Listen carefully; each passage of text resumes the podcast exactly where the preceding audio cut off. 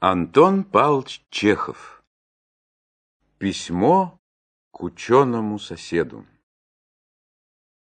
Село Блины съедены. Эпиграф.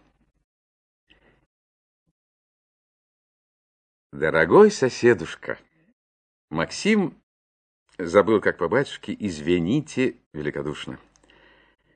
Извините и простите меня, старую старикашку и нелепую душу человеческую, за то, что осмеливаюсь вас беспокоить своим жалким письменным лепетом.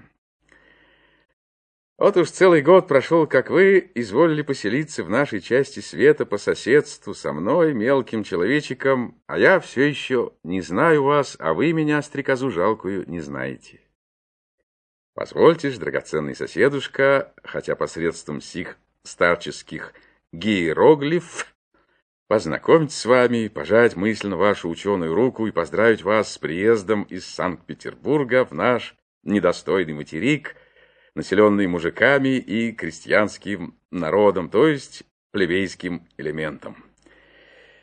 Давно искал я случая познакомиться с вами, жаждал, потому что наука, в некотором роде мать наша родная, все одно, как и цивилизация — и потому что сердечно уважаю тех людей, знаменитое имя и звание которых, увенчанное ореолом популярной славы, лаврами, кимвалами, орденами, лентами и аттестатами, гремит, как гром и молния по всем частям вселенного мира, всего видимого и невидимого, то есть подлунного.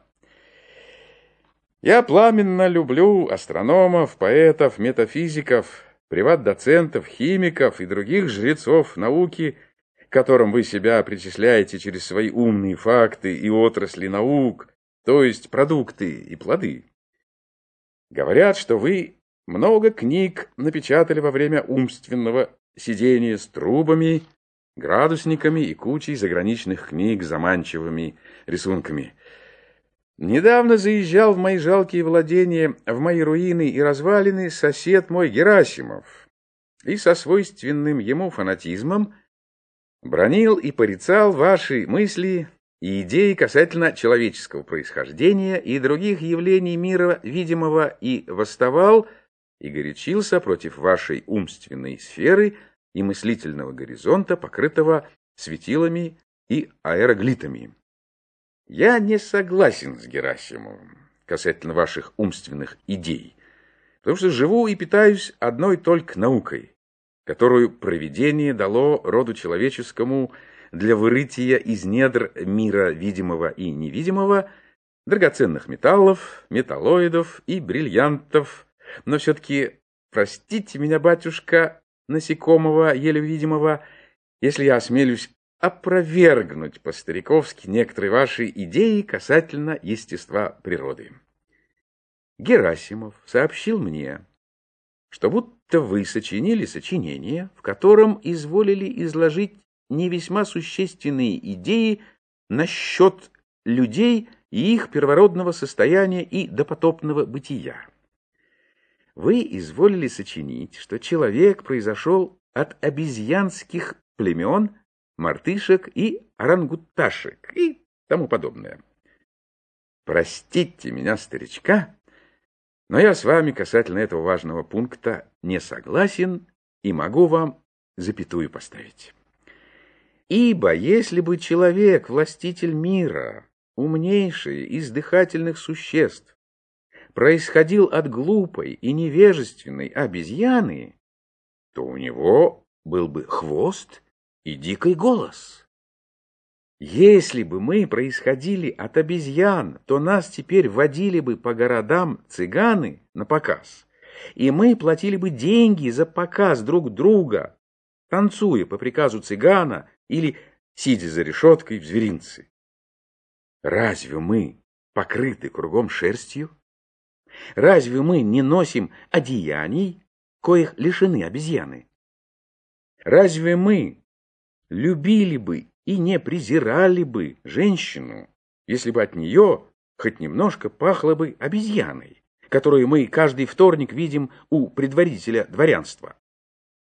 Если бы наши прародители происходили от обезьян, то их не похоронили бы на христианском кладбище. Мой прапрадед, например, Амвросий, живший во время она в царстве польском, был погребен не как обезьяна, а рядом с аббатом католическим, Иакимом Шостаком. Записки Коева об умеренном климате и неумеренном употреблении горячих напитков хранятся еще доселе у брата моего, Ивана, Майора. Аббат значит католический поп. Изве нити меня неука за то, что ме шаюсь в ваши ученые дела и толкую по-своему, постарчески, и навязываю вам свои дикобразные и какие-то аляповатые идеи, которые у ученых и цивилизованных людей скорее помещаются в животе, чем в голове. Не могу умолчать и не терплю, когда ученые неправильно мыслят в уме своем, и не могу не возразить вам. Герасимов сообщил мне, что вы неправильно мыслите об Луне, ну, то есть об месяце, который заменяет нам Солнце в часы мрака и темноты, когда люди спят. А вы проводите электричество с места на место и фантазируете. Не смейтесь над стариком за то, что так глупо пишу. Вы пишете, что на Луне, то есть на месяце, живут и обитают люди и племена. Этого не может быть никогда, потому что если бы люди жили на Луне, то заслоняли бы для нас магический и волшебный свет ее своими домами и тучными пастбищами. Без дождика люди не могут жить, а дождь идет вниз, на землю, а не вверх на Луну. Люди живя на Луне, падали бы вниз на Землю, а этого не бывает. Нечистоты и помои сыпались бы на наш материк с населенной Луны. Могут ли люди жить на Луне, если она существует только ночью, а днем исчезает? и правительства не могут дозволить жить на Луне, потому что на ней по причине далекого расстояния и недосягаемости ее можно укрываться от повинностей очень легко. Вы немножко ошиблись. Вы сочинили и напечатали в своем умном сочинении, как сказал мне Герасимов, что будто бы на самом величайшем светиле, на солнце, есть черные пятнушки. Этого не может быть, потому что этого не может быть никогда. Как вы могли видеть на солнце пятны, если на солнце нельзя глядеть простыми человеческими глазами? И для чего на нем пятны, если и без них можно обойтиться? Из какого мокрого тела сделаны эти самые пятны, если они не сгорают? Может быть, по-вашему, и рыбы живут на солнце? Изве, нити меня, дурмана ядовитого, что так глупо острил.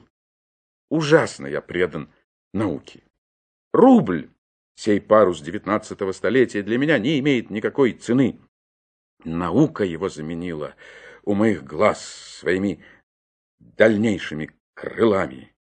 Всякое открытие терзает меня, как гвоздик в спине. Хотя я невежда и старосветский помещик, а все же таки негодный старый занимаюсь наукой и открытиями, которые собственными руками произвожу и наполняю свою нелепую головешку, свой дикий череп мыслями и комплектом величайших знаний. «Матушка, природа» есть книга, которую надо читать и видеть.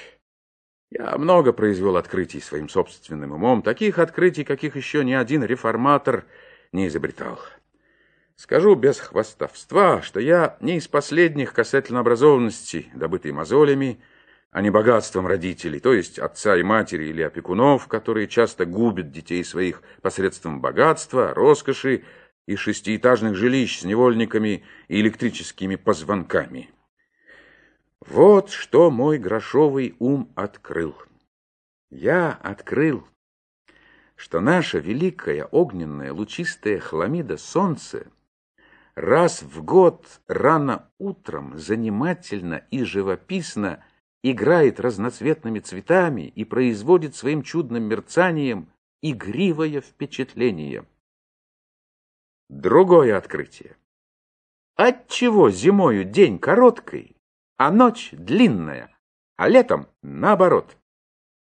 День зимою от того короткой, что подобно всем прочим предметам, видимым и невидимым, от холода сжимается, и от того, что солнце рано заходит, а ночь от возжжения светильников и фонарей расширяется, ибо согревается. Потом я открыл еще, что собаки весной травку кушают, подобно овцам, и что кофе для полнокровных людей вреден, потому что производит в голове головокружение, а в глазах мутный вид и тому подобное прочее. Много я сделал открытий, и кроме этого, хотя и не имею аттестатов и свидетельств, приезжайте ко мне, дорогой соседушка, ей-богу, откроем что-нибудь вместе, литературой займемся, и вы меня, поганенького, вычислениями разными поучите. Я недавно читал у одного французского ученого, что львиная морда совсем не похожа на человеческий лик, как думают ученые. И насчет этого мы поговорим. Приезжайте, сделайте милость. Приезжайте, хоть завтра, например. Мы теперь постно едим, но для вас будем готовить скоромное. Дочь моя, Наташенька, просила вас, чтобы вы с собой какие-нибудь умные книги привезли. Она у меня эмансипе. Все у ней дураки, только она одна умная. Молодежь, теперь я вам скажу, дает себя знать. Дай им Бог. Через неделю ко мне прибудет брат мой, Иван Майор. Человек хороший, но, между нами сказать, бурбон и наук не любит. Это письмо должен вам доставить мой ключник, Трофим, ровно в восемь вечера. Ежели привезет его позже, то побейте его по щекам, по-профессорски, нечего с этим племенем церемониться. Если доставить позже, то значит, в кабак анафема заходил. Обычай ездить к соседям не нами выдуман, не нами и окончится. А потому непременно приезжайте с машинками и книгами. Я бы сам к вам поехал, да конфузлив очень, и смелости не хватает. Извините меня, негодника, за беспокойство. Остаюсь, уважающий вас, войско Донского, отставной урядник из дворян, ваш сосед Василий Семибулатов.